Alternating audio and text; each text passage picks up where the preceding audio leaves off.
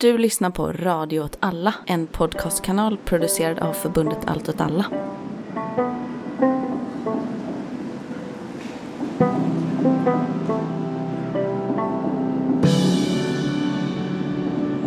Hej och välkomna till Mina drömmars stad, avsnitt 15. Eh, det är början på november när ni hör det här.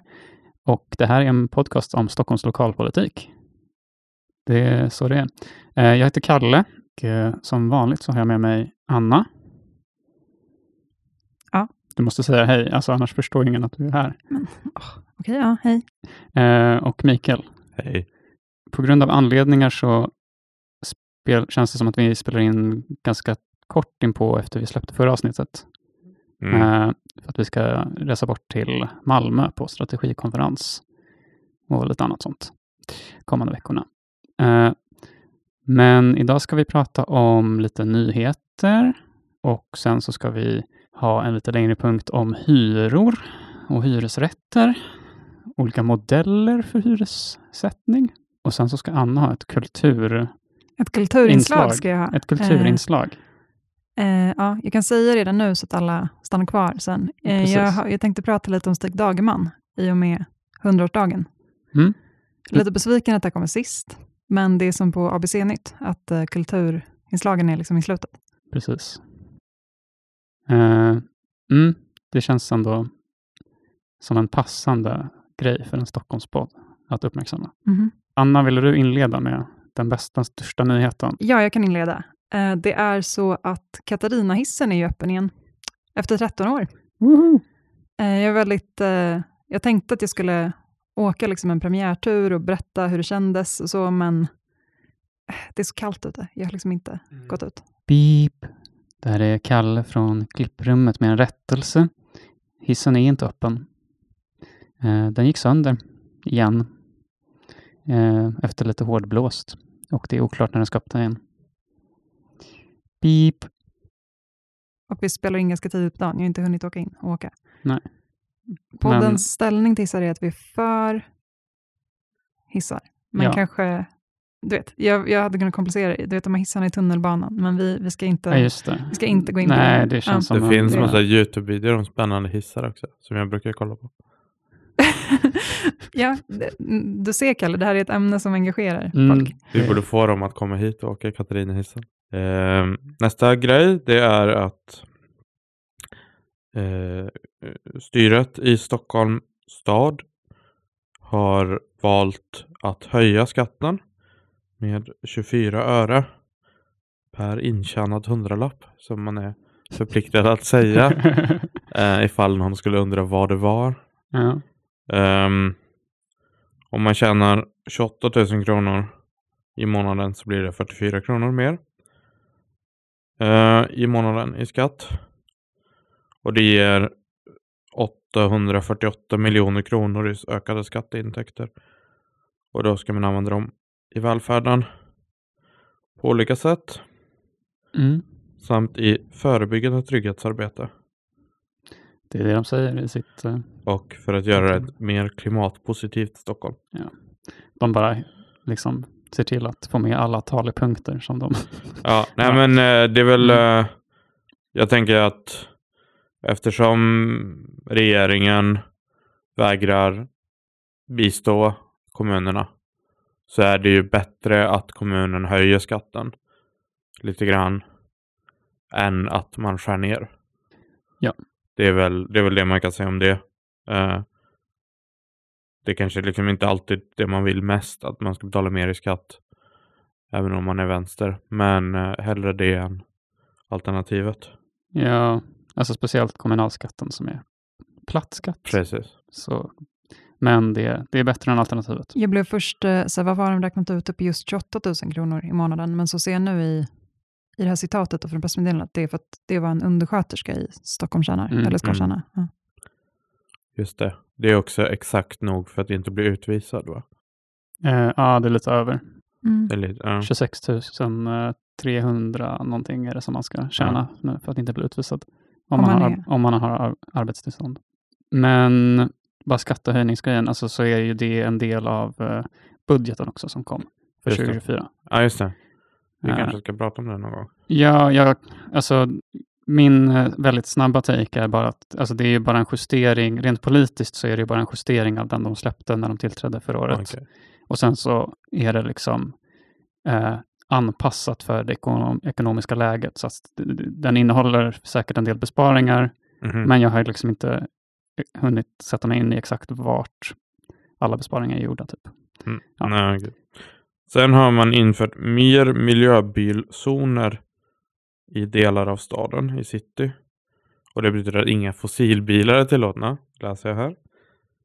Eh, däremot har man tagit bort den i Gamla stan Mm, och bytt den med stadsmiljözon. Vilket betyder att det blir färre parkeringsplatser. mm, Det här är ganska, det här låter verkligen som att de bara hittar på ord. det låter det verkligen som. Eh, sen finns det ett skämt här om Nordiska motståndsrörelsen.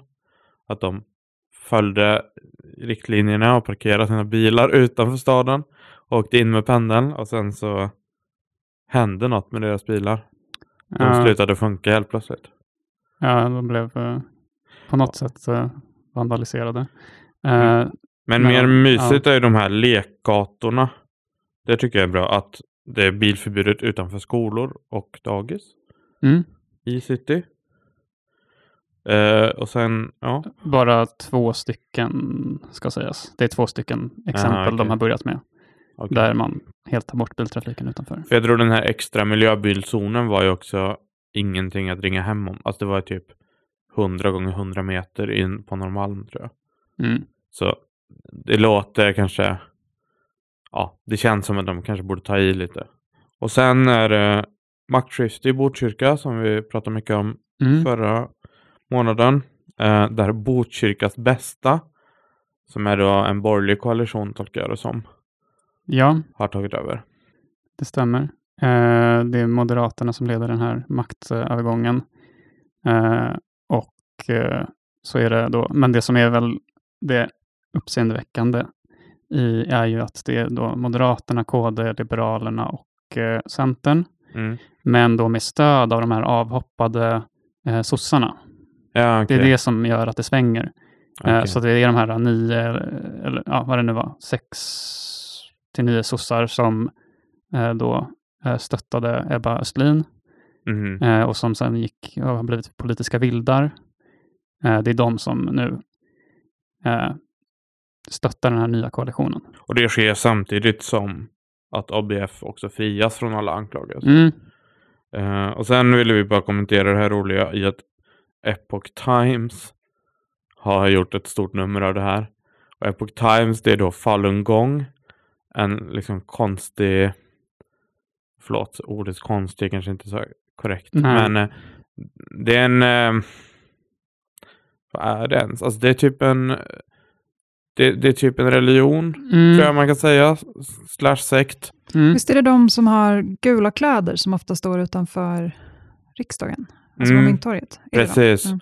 Och pratar om att Kina tar deras organ. Ja, men i alla fall, men det är väldigt roligt att de har etablerat sig i Sverige. Mm. Alltså de, de är högerextrema. Det är liksom ingen fråga om den saken.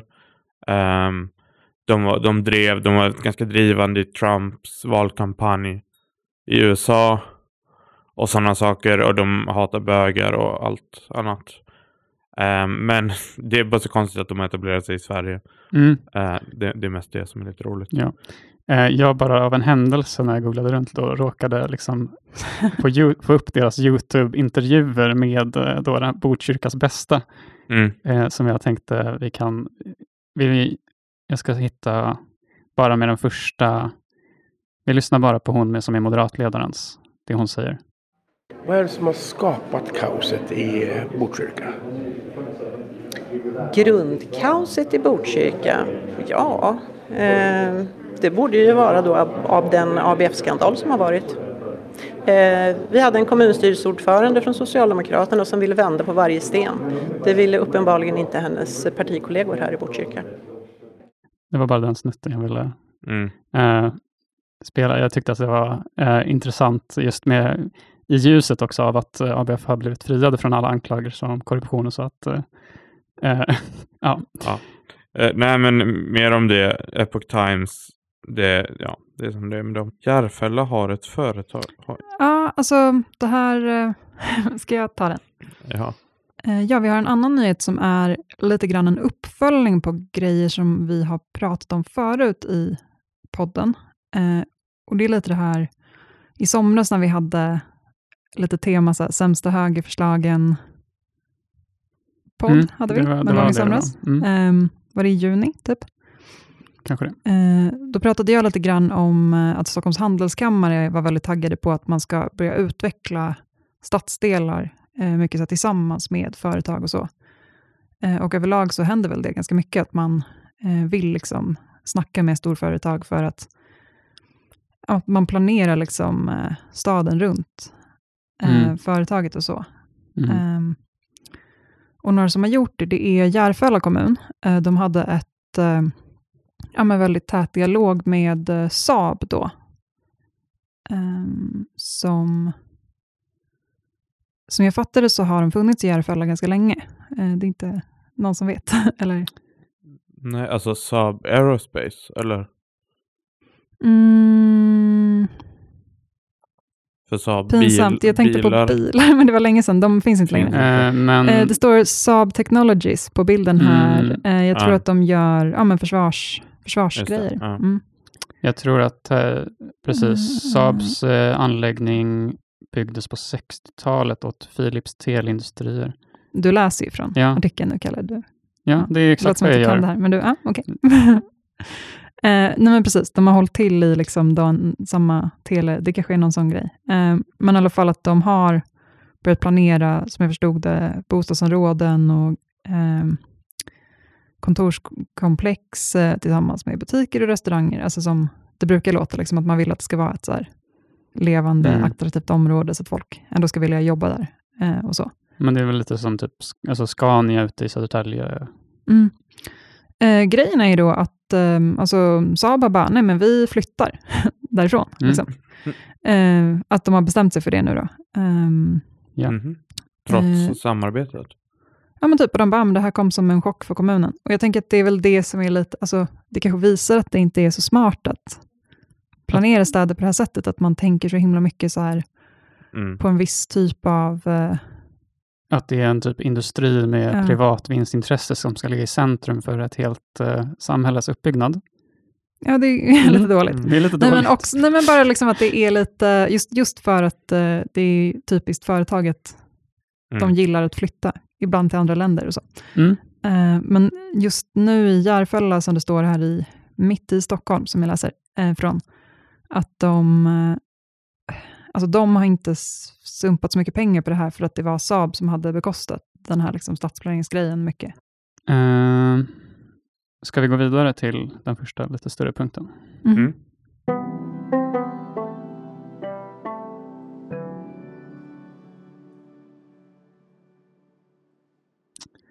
Eh, ja, eh, det blir lite hyressnack här.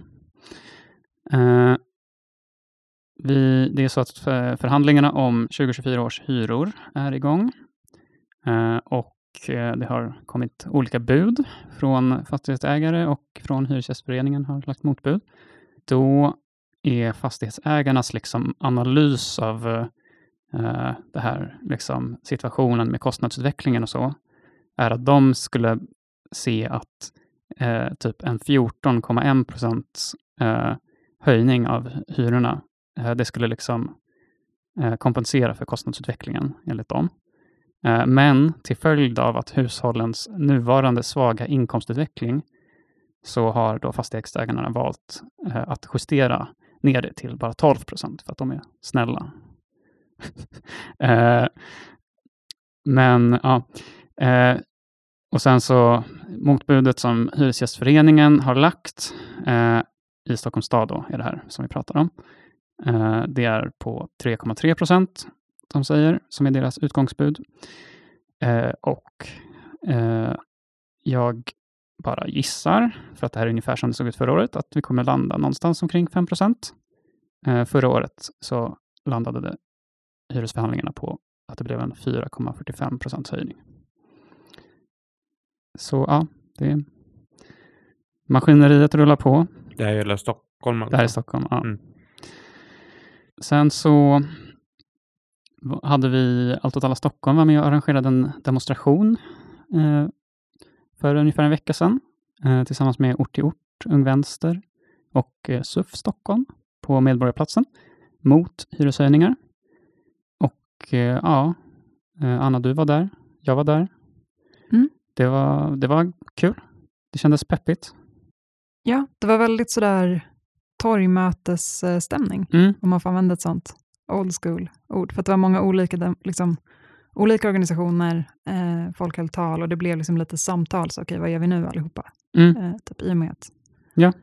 hyresförhandlingarna har börjat. Nej, men det, det kändes väldigt eh, bra eh, som ett sånt, att samla liksom också en motkraft som också vill kritisera också själva systemet för hur hyresbildningen ser ut lite. Man vill ha en mer eh, kanske aggressiv hyreskamp. Skulle vara en bra sammanfattning. Mm.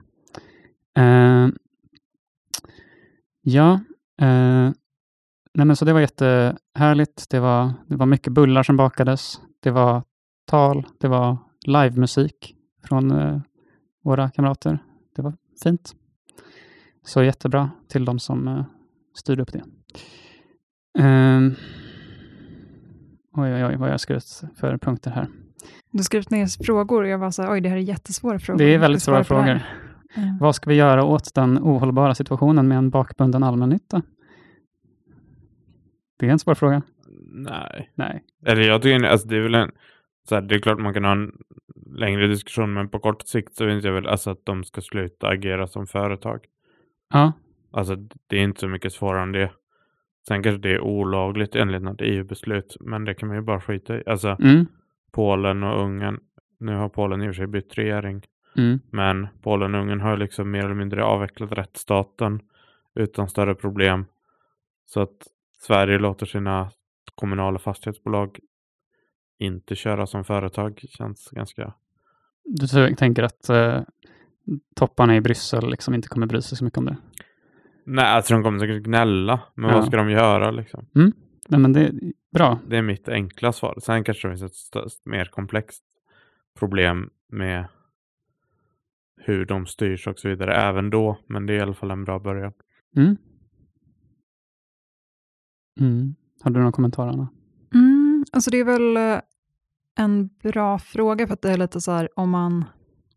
Det är klart att man är så här, skit i EU-lagstiftningen och sluta driva de här allmännyttiga bostadsbolagen som företag.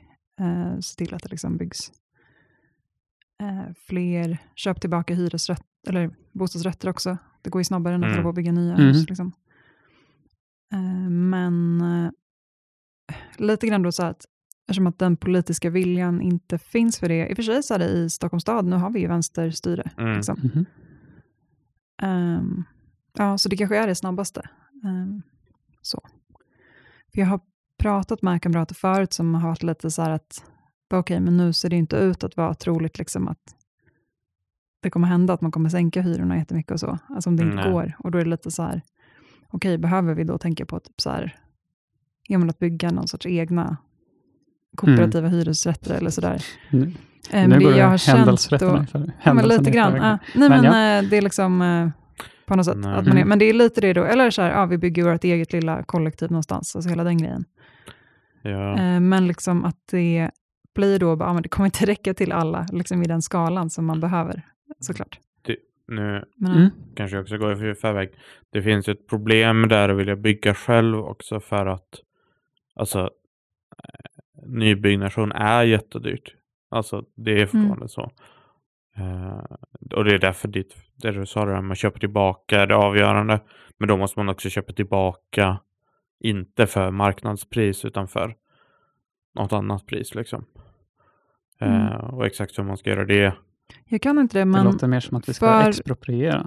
ja, precis. Ja, Men Ja. då tror jag EU skulle kanske tycka lite mer. Ja. Men vad heter det? Jo, för ett tag sedan var det snack om att, det är, alltså att de har svårt att få lyxlägenheter och sånt sålda. Och då vet jag inte liksom om det går att köpa, alltså det är svårt att köpa tillbaka bostadsrätter från privatpersoner, så tänker jag, Mm. eller att det blir dyrt.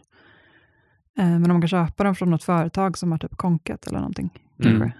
Eh, om det kommer gå dåligt, men Ja, alltså absolut. Om, om så hela här, bostadsmarknaden kraschar. ja, om det är lite bostadsmarknaden jobbigt kraschar, också. då, då tycker jag att eh, Stockholms stad tar och bara köper upp massa fastigheter. Ett förslag är ju annars också, det här är lite långsökt, men det är ju ganska vanligt att de som har köpt hyresrätter från allmännyttan, typ Ikano och liknande, det är ganska vanligt att de sen ombildar. Och i det sammanhanget, där skulle man ju kunna gå in och köpa, för då, ombild, alltså då köper ju folk lägenheter jättebilligt. Och då kunde man ju köpa dem så att de som inte vill flytta så kunde allmännyttan köpa tillbaka till de lägenheterna och låta dem vara billiga hyresrätter. Eh, men det är kanske väldigt... Men då Mm. köper man något man redan har sålt liksom. Och det är ju det. Mm. Mm. Ja, men eh, det som jag tänkte, liksom det här, den här diskussionen var lite en, eh, eh, vad kallas det? Ett intro till då den liksom lite mer aktuella grejen som jag tänkte prata om. Eh, och det är eh, hus i Farsta som håller på att byggas. Eh, och det håller på att byggas av Stadsmissionen. Mhm. Eh, och det kallas för ett socialt hållbart bostadshus av dem. Och det är då, eh, kommer totalt bli 41 lägenheter, allt från ettor till fyror.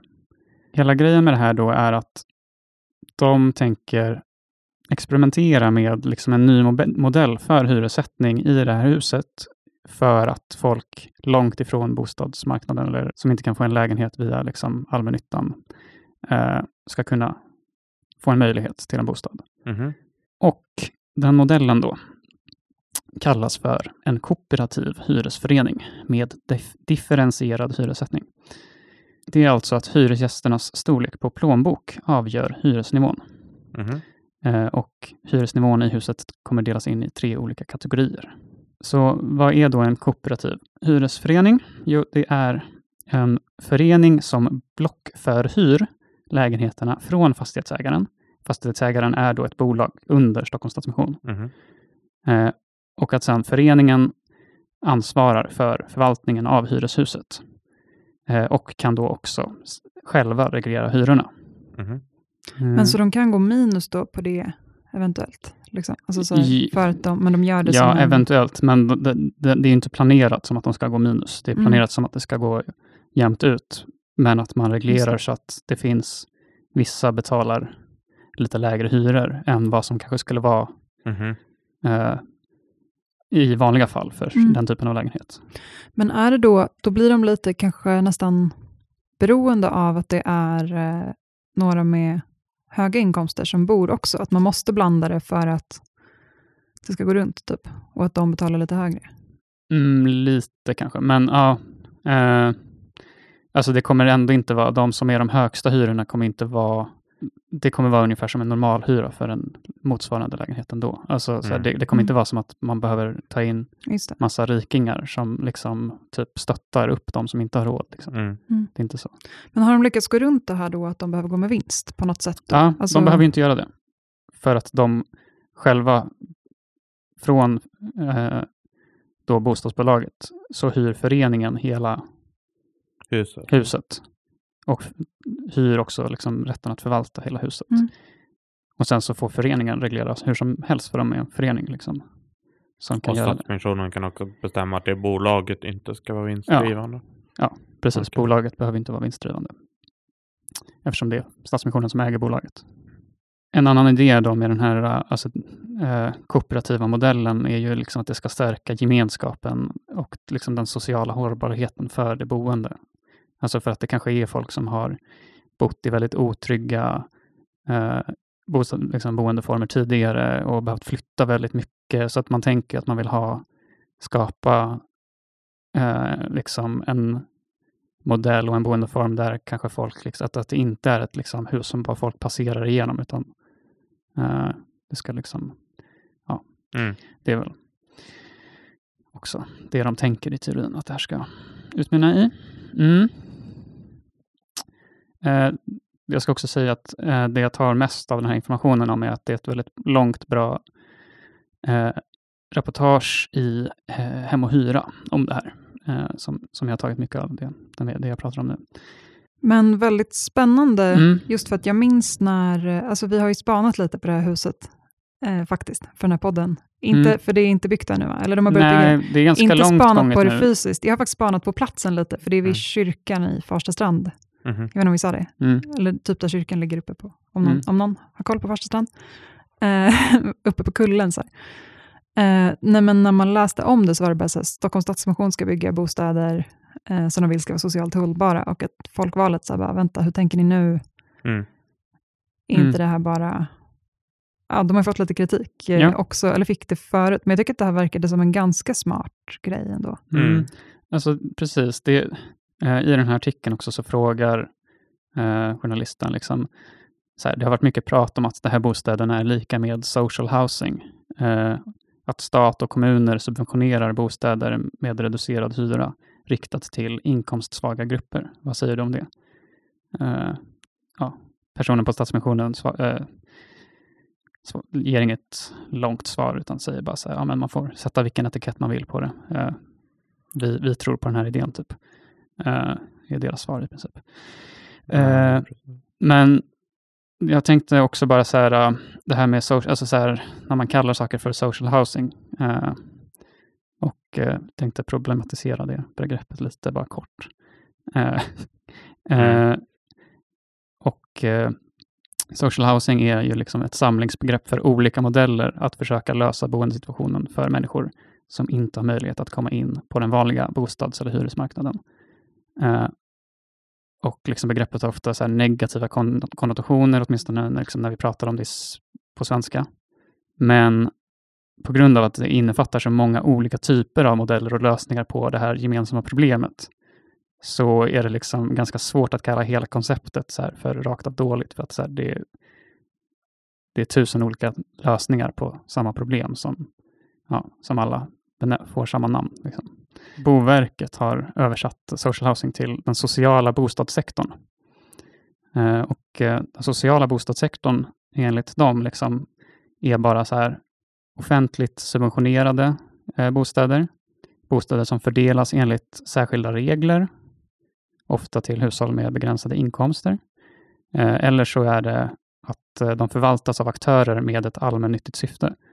Så att alltså enligt, bo, enligt Boverkets definition av vad social housing eller den sociala bostadssektorn så är ju liksom eh, allmännyttiga eh, Mm. bostadsbolag är liksom det också. För att det försöker lösa samma grundproblem. Eh, eller typ, alltså studentbostäder är också en typ av social housing. För att det är att man fördelar bostäder till en viss, sär, till en viss grupp. Liksom. Mm. Det är ju rätt många bostäder i den vanliga Ja. bostadskön som är alltså med särskilda regler. Så. Jag, bara, det, det, tänkte att det var liksom Mm. bra, för man slänger sig ofta med, med det begreppet på ett sätt som kanske är lite, ja. Alltså, jag, jag, jag tänker att det finns en skillnad rent historiskt Mm, som kanske är värt att ta på. Som handlar om hur den svenska välfärdsstaten är uppbyggd kontra andra välfärdsstater. mm, Och det är just att den svenska välfärdsstatens idé, så här, den har alltid haft brister och hur man har behandlat romer och, och, och så vidare. Men för de som varit i ingruppen i alla fall så har man ju haft en odifferentierad välfärdsstat. Alla får barnbidrag. Mm. Alla ska kunna bo i bra hyresrätter. Eh, alla ska, men i de länder när man pratar om social housing så är det ju ofta länder som kanske Storbritannien eller Tyskland där man har haft en differentierad välfärdsstat. Alltså en välfärdsstat finns för de som är så svaga att de inte klarar sig annars. Och den stora nackdelen med det skulle jag säga det är att den är extremt stigmatiserande. Alltså det blir väldigt stigmatiserat att behöva använda sig av välfärden. Och det andra att den är väldigt lätt att skära ner på eftersom det är de svaga grupperna. mm, Det är väldigt lätt att säga att vi måste men i Sverige om de säger att vi ska ta bort bostadsbidraget men bostadsbidraget gäller ju nästan alla liksom. Alltså inte att alla får det men att alla kan få det. Eller barnbidrag, det är väldigt svårt att skära ner på barnbidrag eftersom alla får barnbidrag. Och sen kanske vissa använder barnbidraget för att jag samlar en kontantinsats hos sina barn och andra använder det för att ha mat på bordet. Men det finns kvar på den. Alltså det tänker Mm. jag är Mm. Nej, men Eh, verkligen. eh, ändå en världsskillnad att ha i att social housing skildes ut från det övriga Mm. i de här länderna. Medan i Sverige, i den mån det finns, så finns det ju oftast inte särskilda boenden. Mm. Men sen ett annat exempel som är social housing som faktiskt finns i Sverige. Det är ju social dumpning. Som är ett jättestort problem. Alltså att rika kommuner eh, hittar bostäder och betalar för bostäder i fattiga kommuner. Och det skapar ju sådana områden precis som finns i Tyskland eller i Storbritannien. Där det bara bor personer som är väldigt långt från arbetsmarknaden. Som är väldigt fattiga. Liksom. Mm. Eh, ofta i av, avfolkningsbygder. Mm. Och det är ju en ganska... Precis. Eh, och det är väl också det här som är Hyresgästföreningens eh, linje i frågan också, för att de eh, i den här Hem och hyra-artikeln då så blir Karin Lindberg, som är Hyresgästföreningens bostadspolitiska chef, eh, frågad om vad hon tycker om den här modellen. Eh, Mm. och hennes svar är ju ganska likt eh, ditt, att så här, vi tycker inte att det är rimligt att människor tvingas bo i särlösningar. Och så drar hon liksom exempel med barnrikehusen på 30-talet. Eh, och att det just uppstår mycket socialt stigma kring den typen av lösningar. Som är, ja. Men Mm. här har de ju löst det genom att det inte är ett helt hus eller ett helt bostadsområde. Utan att det ska bo människor som inte har några sociala ut- eller svårigheter också. Eh, Eller? Ja, ja, eller pre- alltså, precis. Eh, men det blir ju en, man söker ju bostaden via någon form av eh, eh, förmedling som Stadsmissionen eh, Okej. ansvarar för. Okej. Eh, så det är ju Stadsmissionen som förmedlar bostäderna. Liksom. Mm. Visst är det det som är lite oklart? Alltså, de har ju bara 41 lägenheter. Mm, och men- vet de hur de ska... De lutar nog åt, de vet inte exakt hur de ska göra, men Stadsmissionen har redan en bostadsförmedlingstjänst som heter någonting. Alltså de förmedlar redan idag bostäder till vissa.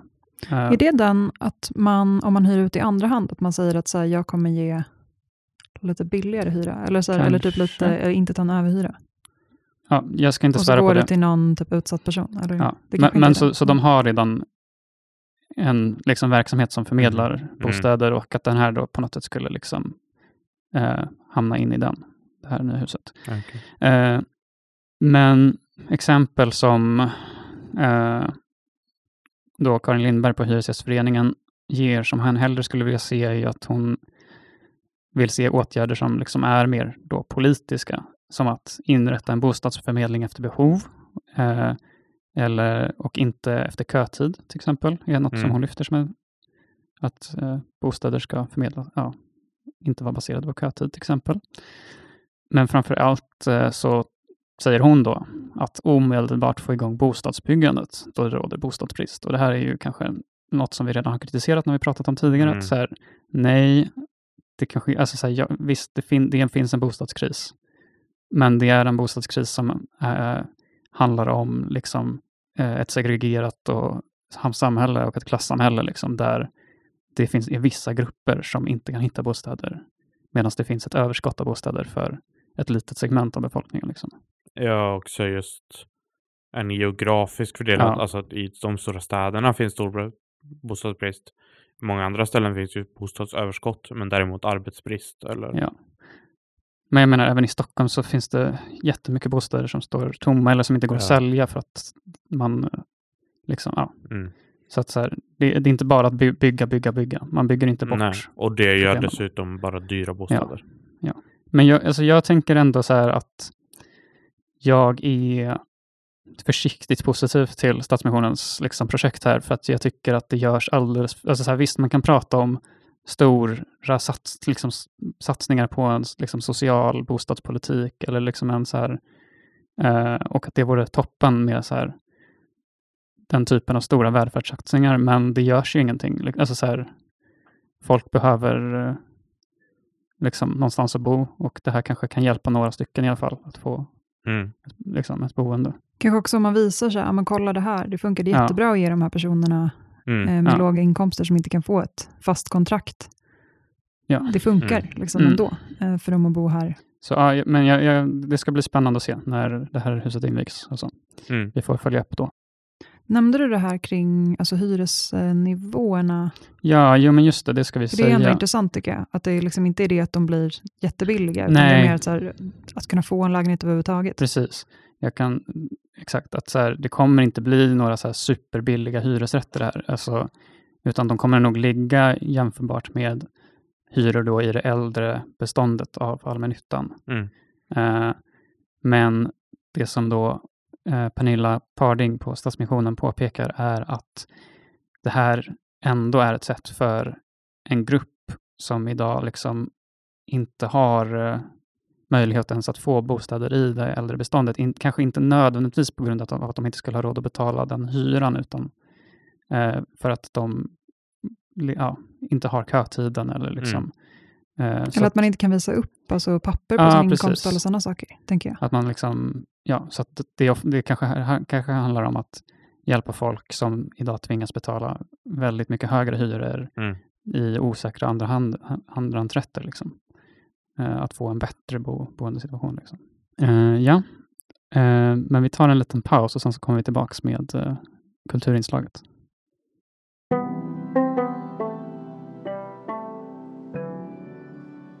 Varsågod Anna.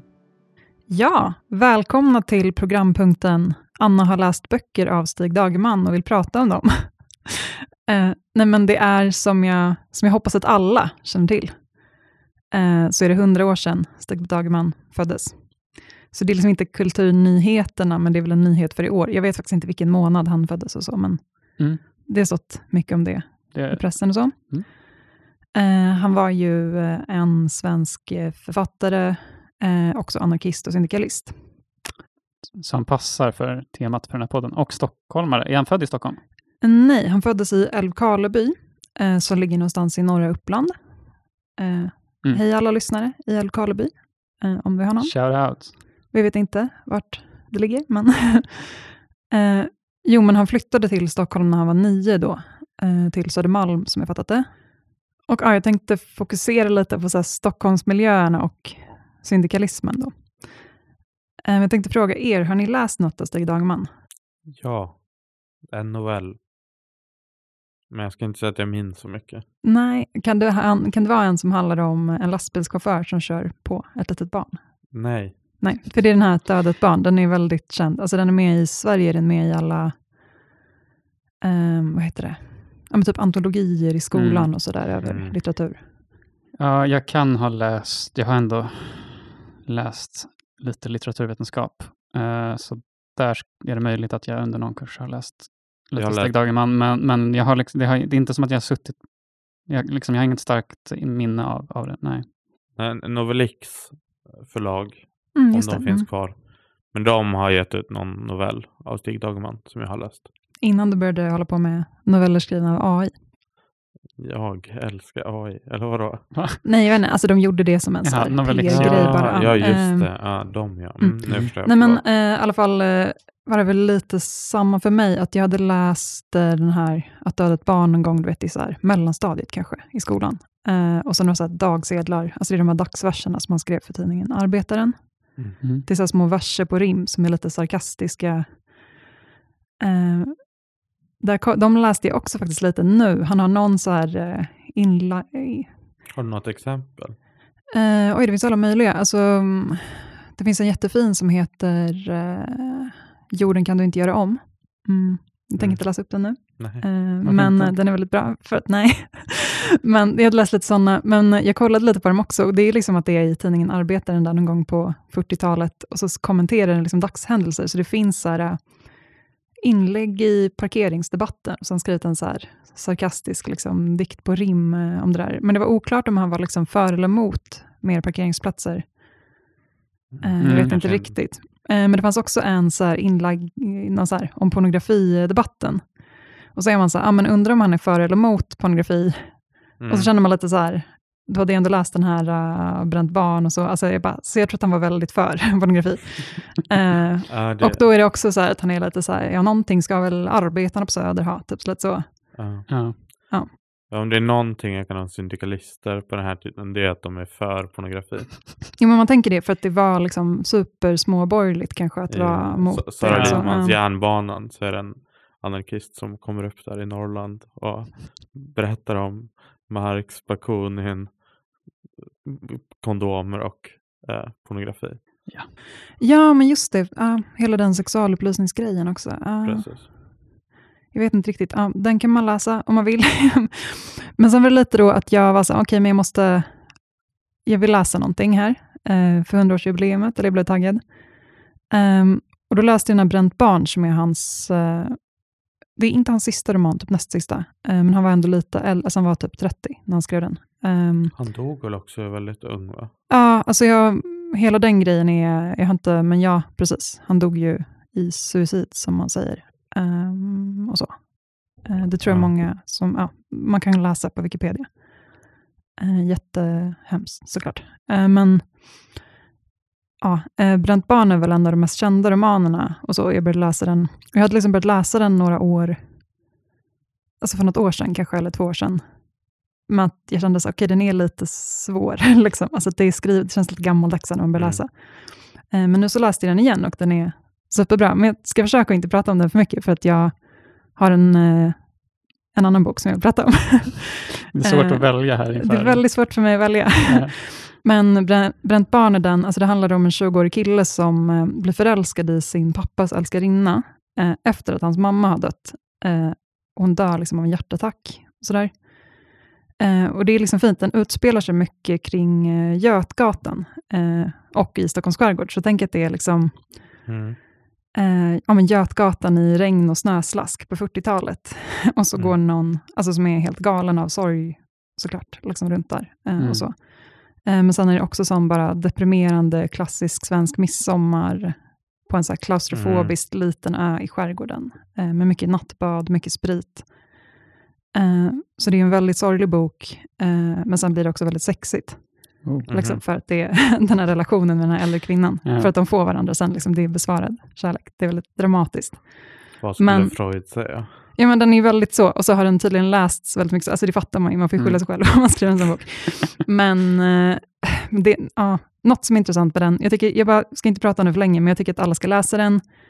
Men det är lite intressant för att det är mycket kvinnohat, eh, liksom. Mhm. Eller kan man välja att se det att det är som skildringar av kvinnohat. För att eh, huvudpersonen, alltså han är liksom en 20-årig kille, alltså han är väl så här en väldigt osympatisk, aggressiv eh, person, så, eh, eller liksom karaktär. Mm. Eh, men han är ju också så att han bara har så här superångest. Liksom. Ehm, han pluggar också litteraturvetenskap, eh, bara en sån sak. Men då har han en flickvän som är väldigt liksom, ängslig av sig, börjar gråta hela tiden och det är bara så fett obehagligt att läsa. Han har så här, massa så här, mikroaggressioner mot henne och bara gör saker medvetet för att göra henne ledsen och så. Mm. Eh, liksom jättesur när hon inte vill ligga med honom och så. Eh, så det är mycket sånt att skildrat på ett ganska bra sätt. Eh, men sen, ehm, ja, så går det som det går. Men det är liksom inte någon riktigt politisk bok så heller, utan det är den här kärlekshistorien. Eh, och så. Men de beskriver bra ändå, typ hur det är att vara förälskad. Och så. Alltså det är väldigt dramatiskt. Eh, men eh, ja, alltså det är lite så här, det framgår att den här mamman när hon dör, att hon har varit socialist och så, för att det kommer någon Mm. med röd fana på begravningen och sen så Mm. har han något också att han är kritisk till typ sina föräldrar, att de bara går på möten och inte gör något på riktigt. Och så. Eh, alltså i den här karaktären. Då. Ehm, mm, men, ja, men bara läs den allihop. Den är lite, mycket starka känslor i den. Ja. Eh, men ja, eh, men då den, den boken som, ändå, som tilltalade mest, den är, alltså de jag har läst. Eh, jag kommer ju läsa alla Mm. böcker nu. Men Man hör det på dig, du är liksom jag, jag är taggad för det här. Jag är högt för det här. Nej, men det är svårt att liksom beskriva hur de är skrivna också. Jag kan inte sånt riktigt hur man ska... Nej. Eh, jag ska läsa något litet citat sen också snart. Eh, jo, men jag har läst den som heter Ormen, som är hans eh, första bok. Han skrev den 1945, så han var 22 bara när han skrev den. Och det är liksom en samling historier ur olika perspektiv som blir en roman, som man får följa olika personer. Men det var lite så här, jag vet inte riktigt, så här, bilden som jag hade av Stig Dagerman, det är att man tänker att det är lite, alltså på den här, så här att döda ett barn, eller Tysk höst hade jag läst innan, att det är lite så här eh, stillsamt liksom eh, betraktande av saker, lite sorgset sådär. Mhm. Så jag blev lite så här chockad när jag läste den här, för att, och också lite chockad när den har bränt barn, för att det är så mycket liksom eh, sex, eh, sprit och våld hela tiden. Så. eh, Inte så stillsamt kontemplerande av existensen. Inte riktigt, lite Nej. mer så här eldigt Just kanske. Eh, men det är också så här, på något sätt så märker man att det är en 22-årig kille som har skrivit den. Det är väldigt så här kaxigt. eh, Mm. Ehm, men i den här, alltså varför jag vill rekommendera lyssnare att läsa den, det är för att det också är mycket bra Stockholmsmiljöer här. Så att i den första novellen, eller det är noveller men det är som korta berättelser som hänger ihop då, som sagt. Eh, De är på en militärkasern någonstans utanför stan, eh, och sen är de någon sommarstuga i Älvsjö. Men om man läser så känns det som att de är liksom långt ute på landet. Mycket bra skildringar helt enkelt av att bara vara jättefull och ha ångest, typ ligga i en gräs, på en gräsmatta. Typ. Eh, Mm. I den här militär, den heter ju Ormen, och då är det en orm som liksom släpps lös i den här militär, militärbaracken.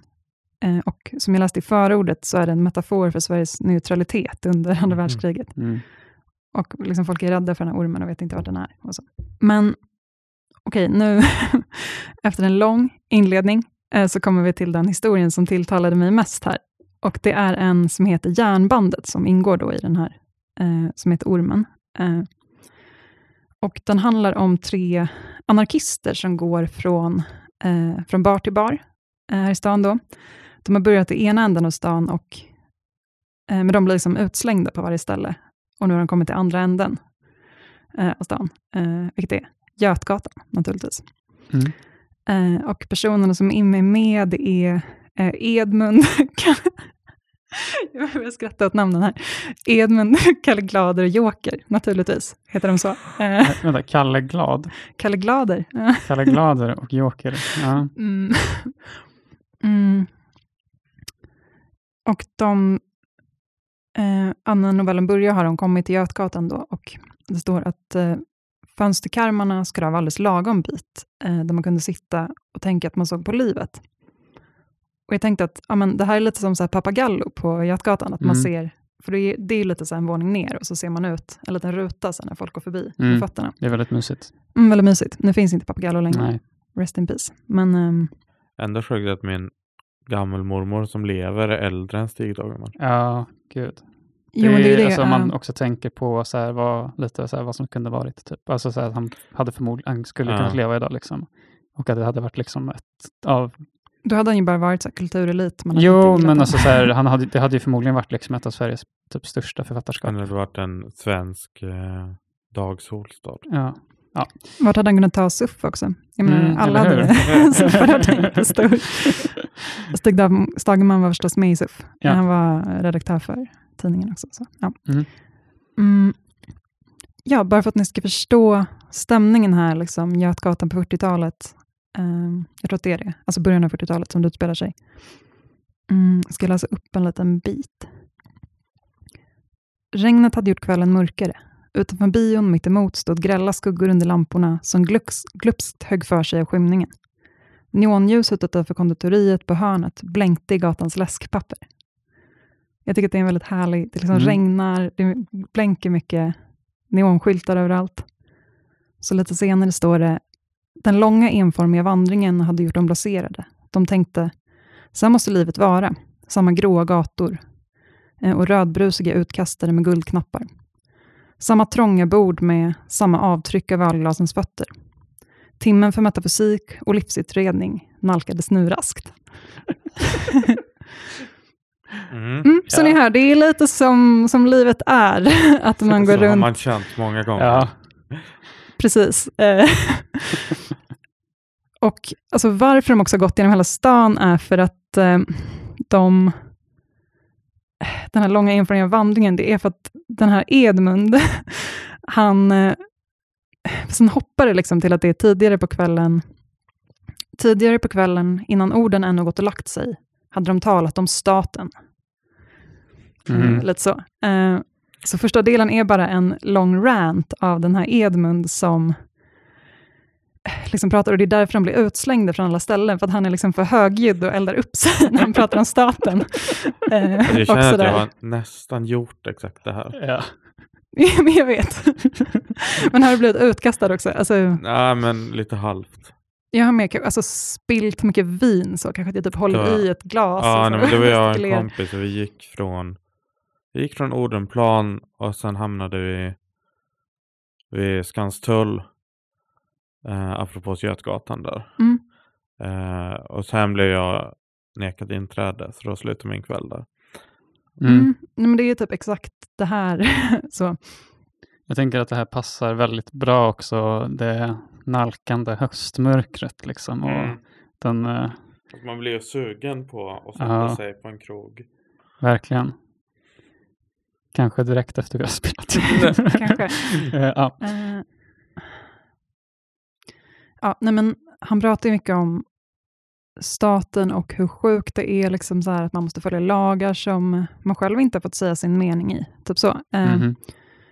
Men också det här lite grann att staten, man kan liksom inte komma åt dem. Så, så att, och staten kallar dem ju då sarkastiskt för trygghetsgivaren. Eftersom jag i princip, säger Edmund, betraktar min vilja som mitt jags finaste instrument, måste jag givetvis anse denna trygghetsgivares kränkning som en ytterst allvarlig affär, som det är min plikt mot mig själv att snarast klara upp.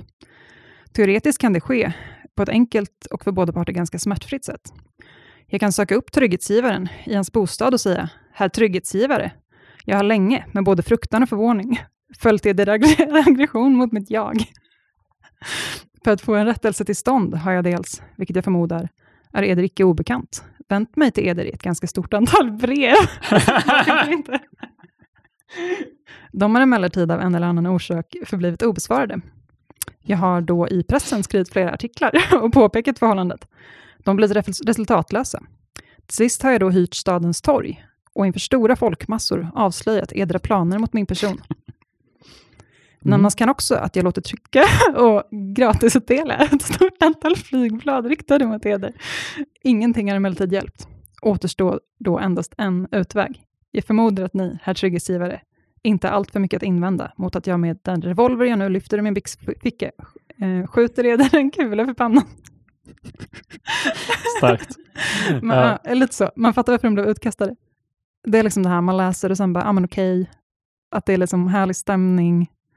Men de pratar alltså just det här med att, okej, så om man kunde knacka liksom på statens dörr, men det är just det här, att, alltså resonemanget fortsätter, att man kommer liksom inte åt staten, så här, man kan inte Mm. göra motstånd riktigt för att det är inte person, eller alltså hur svårt det är att göra motståndet. Mm. Möjligheten till aktivt motstånd saknas och så. Mm.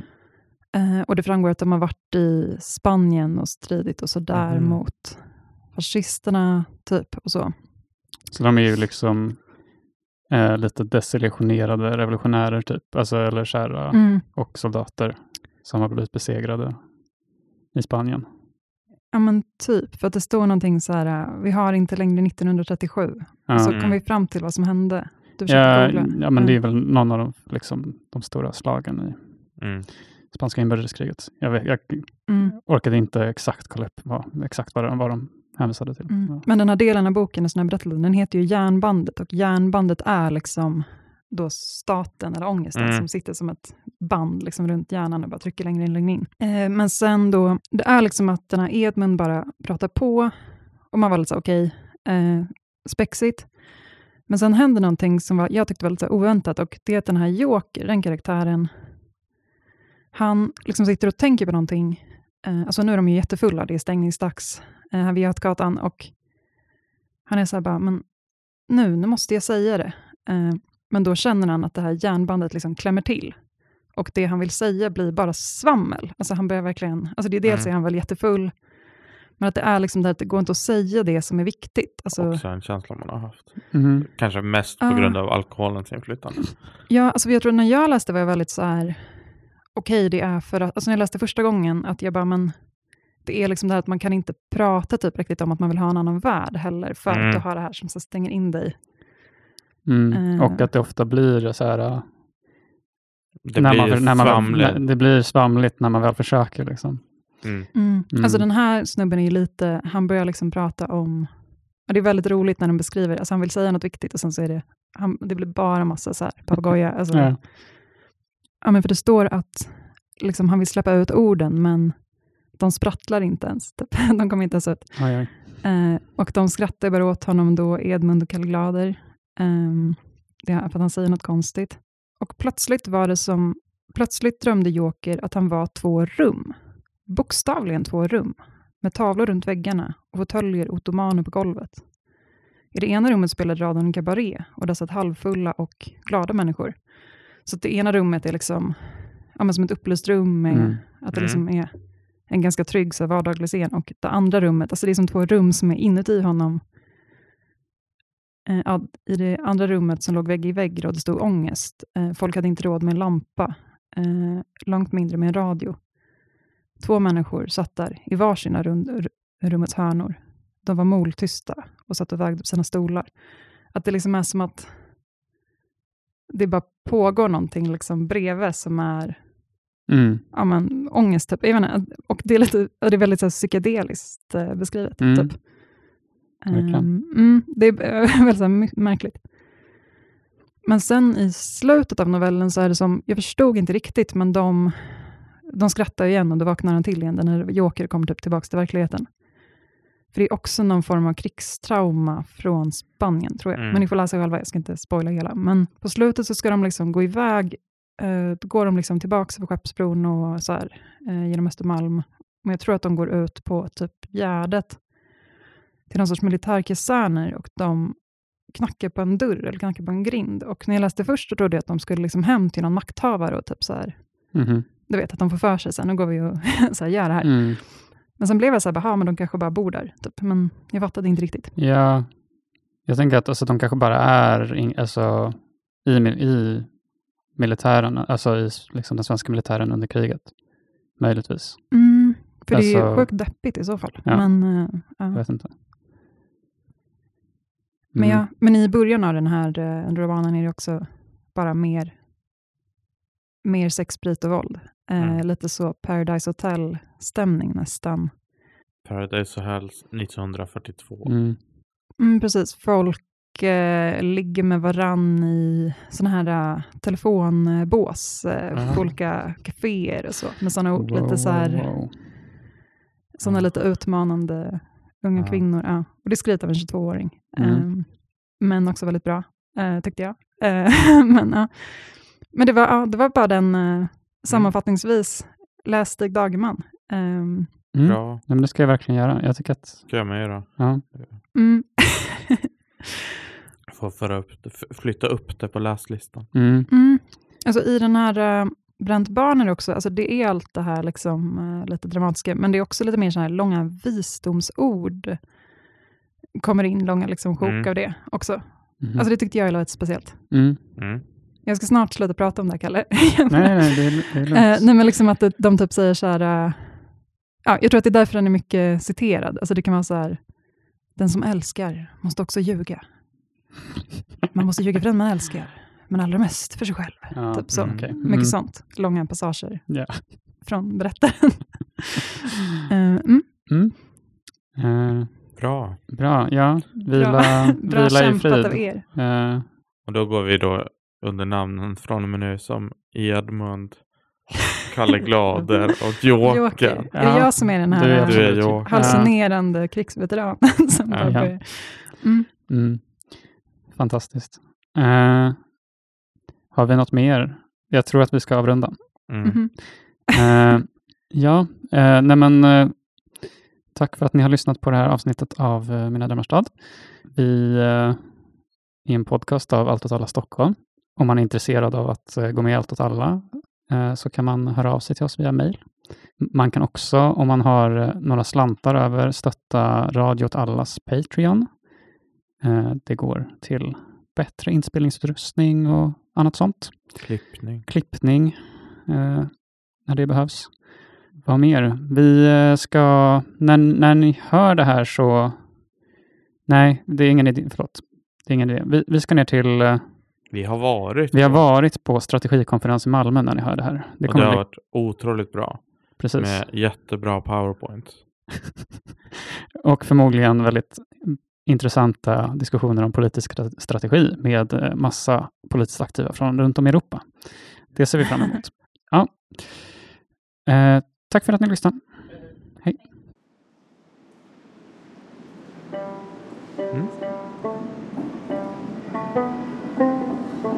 Hej hej. Hej.